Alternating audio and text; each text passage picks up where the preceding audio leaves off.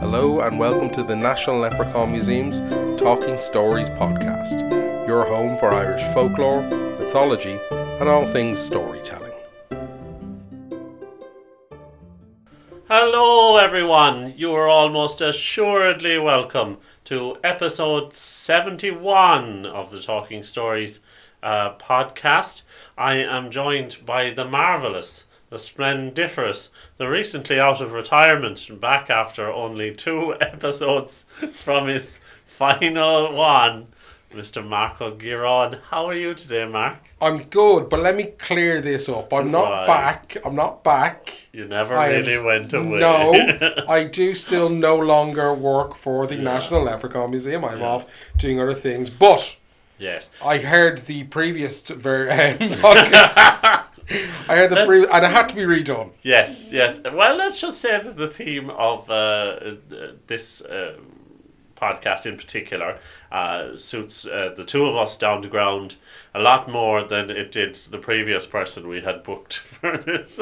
Well, I, I think it was. I don't think it's one person. It's two people. You just yeah. Yeah, yeah. But it, but it is. It, I mean, it, it is quite a topic to kind of deal with. It's a great story that's going to be coming up. It features, po- no, not possibly, definitely my favorite um, person from Irish mythology. Yeah. The one I, I feel most akin to, though I now regret saying that, given what I know is coming up in this podcast. Yeah. And I will say to the listener that uh, this episode comes with a parental advisory. It comes with strong language uh, from the start. There are scenes of uh, sexual nature.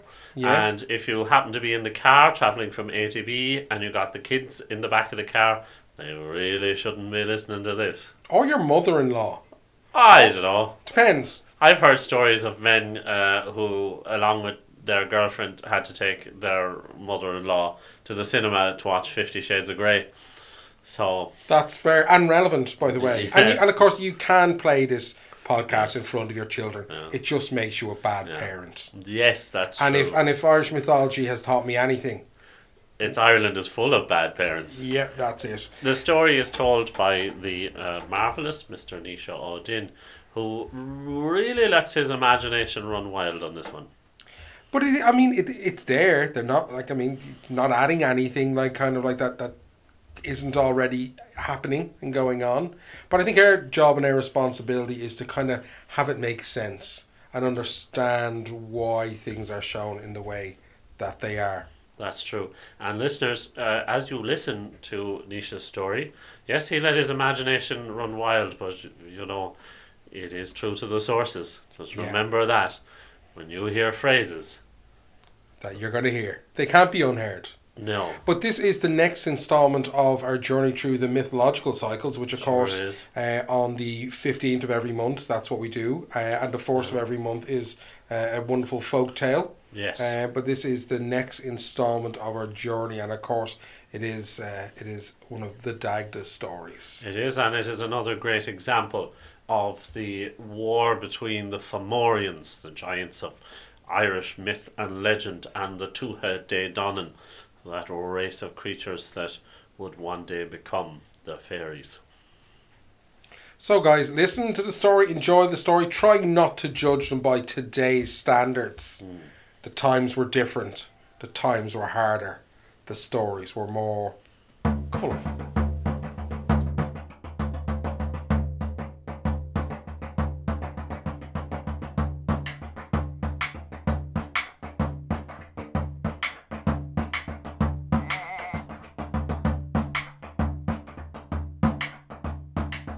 You know, in some ways, the Dagda was the original sexy daddy of the Tuatha De Danann.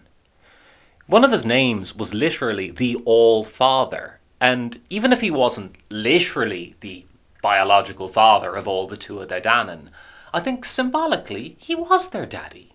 He was there to take care of them in their time of need and to defend them against their enemies, such as in the great Battle of Moytura. When the Fomora invaded Ireland and set up their war camp in the north of the country, well, it was the Dagda's job to go and scout them out. He knew that he needed to buy the Tuatha De enough time to prepare for the battle. if they had enough time to, to prepare their magic spells, they knew they'd win. Their sorcerers and druids would cause fire to rain down from the heavens. They would take the courage for battle from their enemies' hearts. And in my favourite curse of all time, they would bind the pee to their enemies' bladders, forcing them and their horses to fight with a desperate urge to urinate. Not exactly conducive to military strategy. Thing is, these spells needed time to be enacted. So the Dagda agreed he'd go up to the Fomóire's war camp in the north of Ireland and talk with them, hoping he could buy a week's peace so they could finish their incantations. And so off he went. He put on his long hooded cloak and took with him his staff. He always took that staff with him wherever he went, traditionally carrying it between his legs, dragging it behind him, leaving a furrow in the earth so deep it could serve as a boundary ditch for one of the provinces of Ireland. Nothing euphemistic going on there. After some time, he arrived at the great Fomóire war camp. There were swords, shields, spears, roaring fires, cauldrons with bubbling meat, and all the favra. Some stunningly beautiful, pale and tall, others hideously deformed, beasts with one eye, one arm, and one leg. He walked his way through the camp until he was led to the Fomóire's High King, Indech. He greeted the Dagda as though he was a brother, and asked him why he'd come all this way. The Dagda talked and talked, asking for peace, and peace was agreed. The Fomóire were being suspiciously helpful. The Dagda didn't know quite what was going on at first, but when he asked to leave, Indech gave him a big smile. Oh no, you can't leave yet. You've come all this way, and you haven't had a bite to eat. Because in fairness, if the Dagda left now, what would he say about them? He'd give the Fomóire the equivalent of a one-star review on TripAdvisor. That was not going to happen. People took hospitality seriously back then. The Dagda was led around to the back of the camp, where he saw a pit, 20 foot by 20 foot by 10 foot deep filled to the brim with porridge. As the Dagda's eyes took in the gloopy mess, he could see puddles of white, greasy lard. He could even see the full carcasses of goats and cows floating along in the porridge mix. And he knew exactly what was going on. The Fomóire knew that if the Dagda refused to eat the meal they had provided him, he would refuse their hospitality. That would mean he was no longer their guest, and they could kill him on sight, which had obviously been their plan all along. The laws of hospitality were protecting the Dagda at the moment, but one false step, his protection would be removed, and they'd kill him on sight. They knew the Dagda's love of porridge was great, and so they wished to use it to mock him, Thing is, they'd underestimated the man. Because he loved porridge. He dove into that pit and began shoveling the porridge down his gullet with his bare hands. As more of the mix disappeared down into his belly, his stomach grew and grew, swelling out to three times its original size.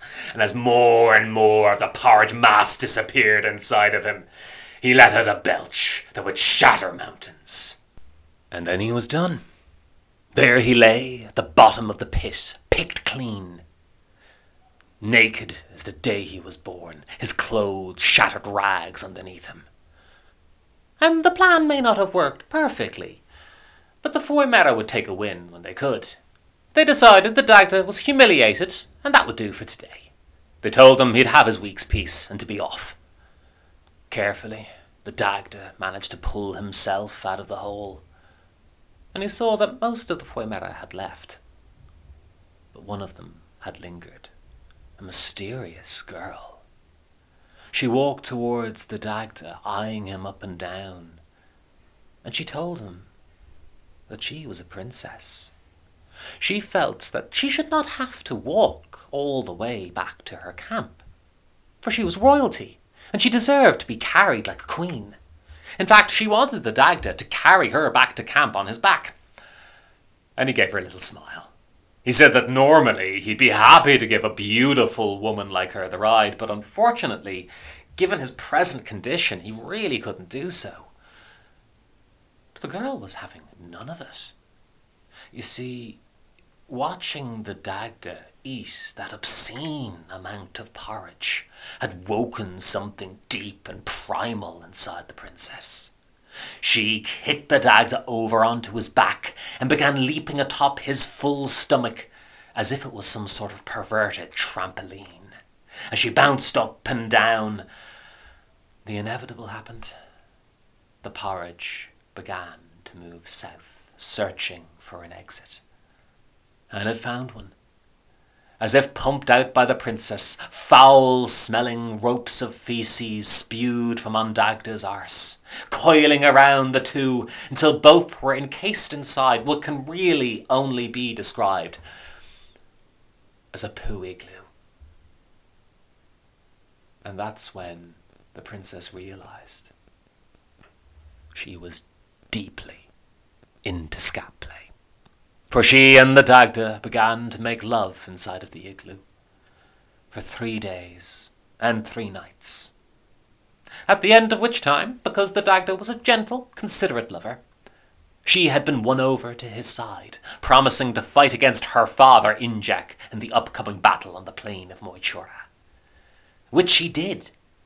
And with the fire raining down upon them, with no courage for battle, and all desperately needing to wee, the Fomóire were defeated, which you've heard about before. But as the Fomóire began to flee the battlefield, they decided, as an act of petty vengeance, they'd steal one of their most prized treasures the Dagda's harp. It knew how to play the four kinds of music, and with it the Dagda could summon in the seasons of the year. It was incredibly valuable. And so they took it for themselves. The Fomóire absconded with the harp, fleeing the battlefield, setting up camp in an old dusty ruin, where they began to prepare a feast before plotting their next move. But of course, as soon as Balor of the Evil Eye and the rest of the Fomóire were defeated, the Dagda quickly missed his harp. He asked Lugh of the Long Arm and the strong man Ogma to accompany him as the three followed in hot pursuit behind the Fomóire. They soon caught up to where they'd set up camp. And as they approached, they heard the gentle sounds of the Fomóire sleeping. And there, at the far end of the hall, was the Dagda's harp. He stretched out a hand and called it to him, and though it was bound by iron chains, it wrenched itself free and flew to its master's hands. Unfortunately, the wrenching metals caused the Fomóire to wake up they began reaching for their weapons, crying out in harsh voices, and Lugh whispered into Ondagda's ear, I think you'd better play that harp. And so he did. First, he played a song of mirth, and the Fomóire collapsed to the ground, laughing, their bodies shaking with joy. He then played a song of sorrow, and the Fomóire collapsed to the ground, weeping. And then played the Song of Sleep, a soft, delicate tune. And even in their anger, the Fomóire were unable to keep their eyes open, and they all drifted off into a deep, sound slumber, giving Lugh, Ogma, and the Dagda plenty of time to sneak away. And from that day on, the Dagda was never separated from his harp. And from that day on, you better believe, he would always wake up to a big, healthy bowl of porridge every single morning.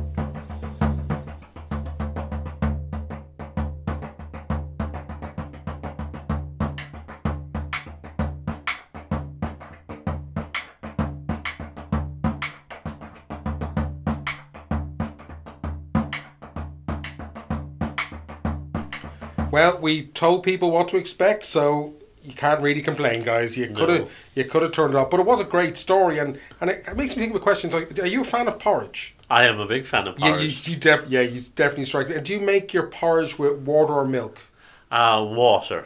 Ah, you see, I think probably one of the biggest issues in the story is that the Dagda made it with milk, Right. and they're lactose intolerant. Maybe. That would explain an awful lot of It what went it in there, and the, and the sheer magnitude of what went on. Yes, Maybe yes. the Dagda could have switched to soya or Uh, oat milk. oat milk would have been a good choice. Yeah, Uh, yeah. And, and not that I'm not saying readily available, but definitely uh, not outside the realms of possibility. I just think the boiling point of um, dairy is is bad for porridge.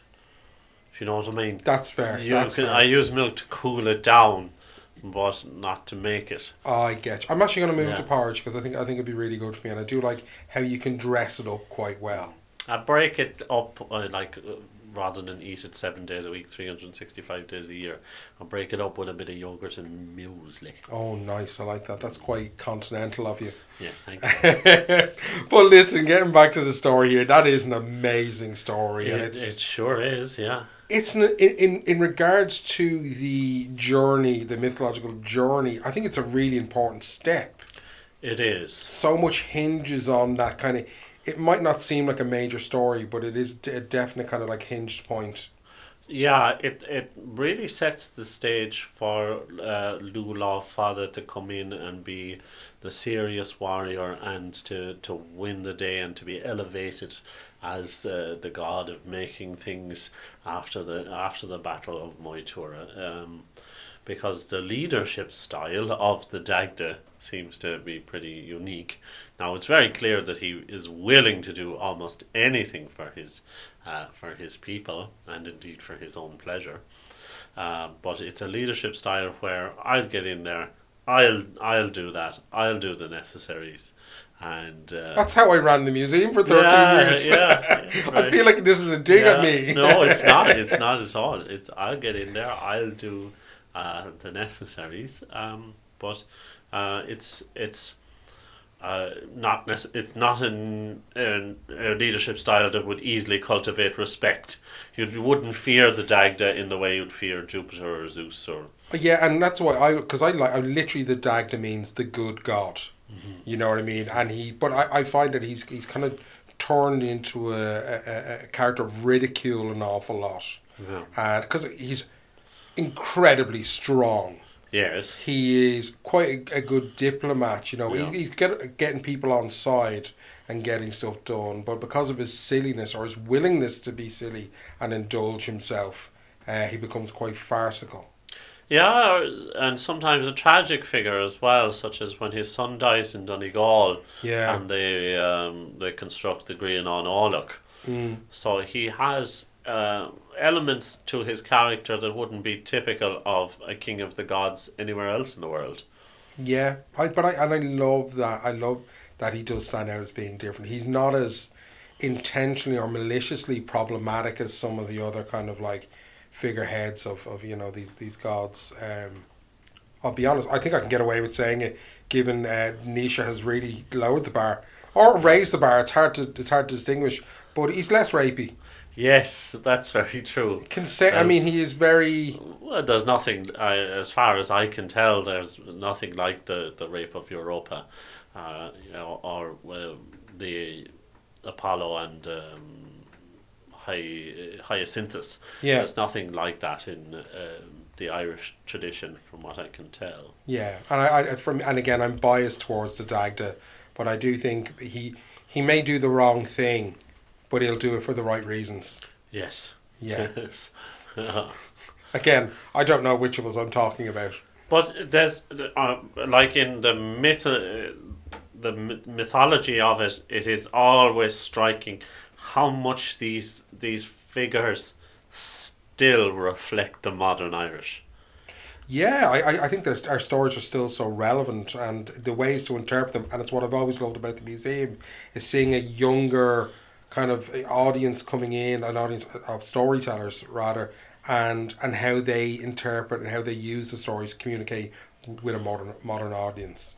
Now, I'm not saying that every Irish person is constructing a scatting glue, but you no, know, no, but um, they but they uh, they know about the laws of they respect greatly the laws of hospitality for Yeah. instance um, the w- women have a no nonsense approach to uh, to sex and re- and relationships and what Yeah. they and what they want for themselves from a sexual relationship. That's t- something still very modern in that.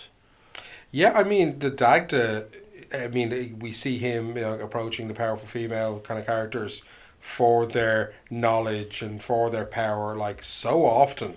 You know, he clearly understands and appreciates their role uh, in in their society. Yes.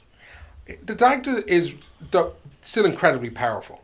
Yes. and wields these magical items that that get referenced in here. One one being, of course, the uh, the club, which I'll be honest now, as Nisha described it, I think Nisha may have been quite suggestive. oh yes. Um, Uh, well, when is a cigar not a cigar? You know. yeah, that Yeah. that's true. But Yeah. the the Dagda's club gives life with one end Yes. and takes with the other, and we see how. He, in in one version of how he gets that, the possession of that is after the death of Cain, his son. Um, but his other magical items, do you have a favourite? Um. No, the, I like the well. I like the the idea of a club that starts and finishes everything. Um, pot of plenty that would be very handy. Yeah, you could have porridge every day. I could have porridge every day, but imagine a pot that you could pour a pint of beer into and never again want for a drink for the rest of your life. Yeah, Yeah. You could finally use it to construct that what's it perpetual motion device as well. you could do that. Yeah, and then you have, of course, the harp, yes. uh, which again, beautifully, beautifully kind symbol of Ireland. And odd that the symbol of Ireland should be um, uh, in the early mythology associated with a character. Um, we'll say that is not is not immediately due respect. On the stereotypically, Fair, fair. But again, I have to wonder because we only have access to the writing. So much has been lost. You'd have to wonder how much interpretation was given to that in the last kind of like four hundred years. You know? Yeah, well, we tend to work. The modern mind tends to work from a very spect, uh, skeptical position that everything in there must be uh, through the lens of what people want us to know and want us to hear, and Yeah. through that kind of propaganda lens. But there are moments in every world mythology where some someone is is saying a story is just so good it gets passed on Yeah. you know that there is something in there that people like if you look like at the foundation of the Roman Empire as well you know the the kidnap of the um, the Romans were quite uh, clear that they had been started by two brothers who didn't get on yeah. and that part of their foundation was that they went and they kidnapped a lot of women yeah. so it's uh, sometimes uh, people are are prepared if a story is good enough to carry it on regardless of what people will think about them as a people Yeah, and I suppose some people use that in go, oh well, it's it's it was it's history. We need to preserve it. We need to keep it going. When the message goes against current views of the world, I oh, we mu- even it doesn't matter who it offends. This is what it was. You know what I mean? This is you know where it came from, and I don't think that's always right. But we do have to understand where we come from. But just this kind of portrayal of some of the characters, I'd have to wonder: was it always like that? You know what I mean? Wasn't there an agenda at any point? But again, I'm defending the Dagda because I love the Dagda. But I think actually, even though I love a stick Paddy, Oh, yes, uh, I yeah. do, and I love, I'd love a pot of plenty. It is the harp for me. right Imagine that, like the music to soothe, to to rile up the people. Imagine you with that now. oh I'd love that uh, you know for, to, it'd be a great aid to uh, meditation and re- reflection Yeah, where you could just uh, uh, instead of having some uh, American woman, no offense to American people, but uh, I uh, would like a little bit more of diversity in the sounds of that uh, lead meditation online. Um, that it would be nice to have that kind of the Dagda in the corner just lightly strumming a harp that soothes you. yeah. But like, and again, riles you up when it needs to rile you up and Yeah. control. I once read a, a version of one of the stories which said that it controlled the three winds Yes. of Ireland, and that, a- really. that was an old joke I, I heard going to school that uh, uh, the Irish were so poor they only had three wins. Yeah, but that is how it, like it was described yeah, as that. yeah, yeah. I just don't know where that came from. I wish I had an answer, but I don't know. Maybe if if there's a meteorologist out there, contact us and tell us. Well, Ireland only has three prevailing winds, uh, so that'd be that'd be very interesting. But there's not much wind out there at the moment as we're looking out the window here, Paddy. It's blue skies. The summer's well and truly on its way. Oh, definitely, and uh, you know, I wish I was down in my own county Kerry, uh, maybe lazing on the grass there in uh, near Ballinskelligs, taking the boat out to the Skellig Rock and climbing up to the mountain and gazing out over the, the blue green waters of the, the Atlantic and wondering to myself, did the Dagda ever play the harp here? And the thing is, by your aesthetic, I can picture you do, doing that so well. But knowing you, I can't imagine you taking a boat out across and climbing a mountain. But the I've aesthetic is. it, I've done it uh, twice. have you? What age Yeah. were you then? Oh, uh, good lord. I That's enough of an answer for me.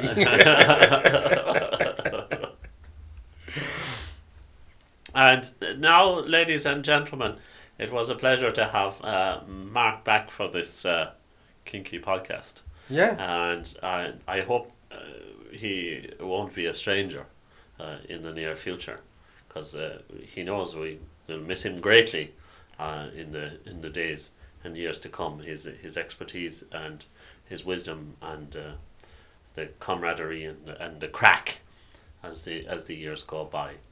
Uh, this was ep- episode 71 of the podcast. I was Paddy Holly, you were, Mark. and you were very, very good listeners. Thank you for joining us for another episode of the National Leprechaun Museum's Talking Stories podcast. Remember, the best way to support us is by liking, subscribing, and sharing with a friend.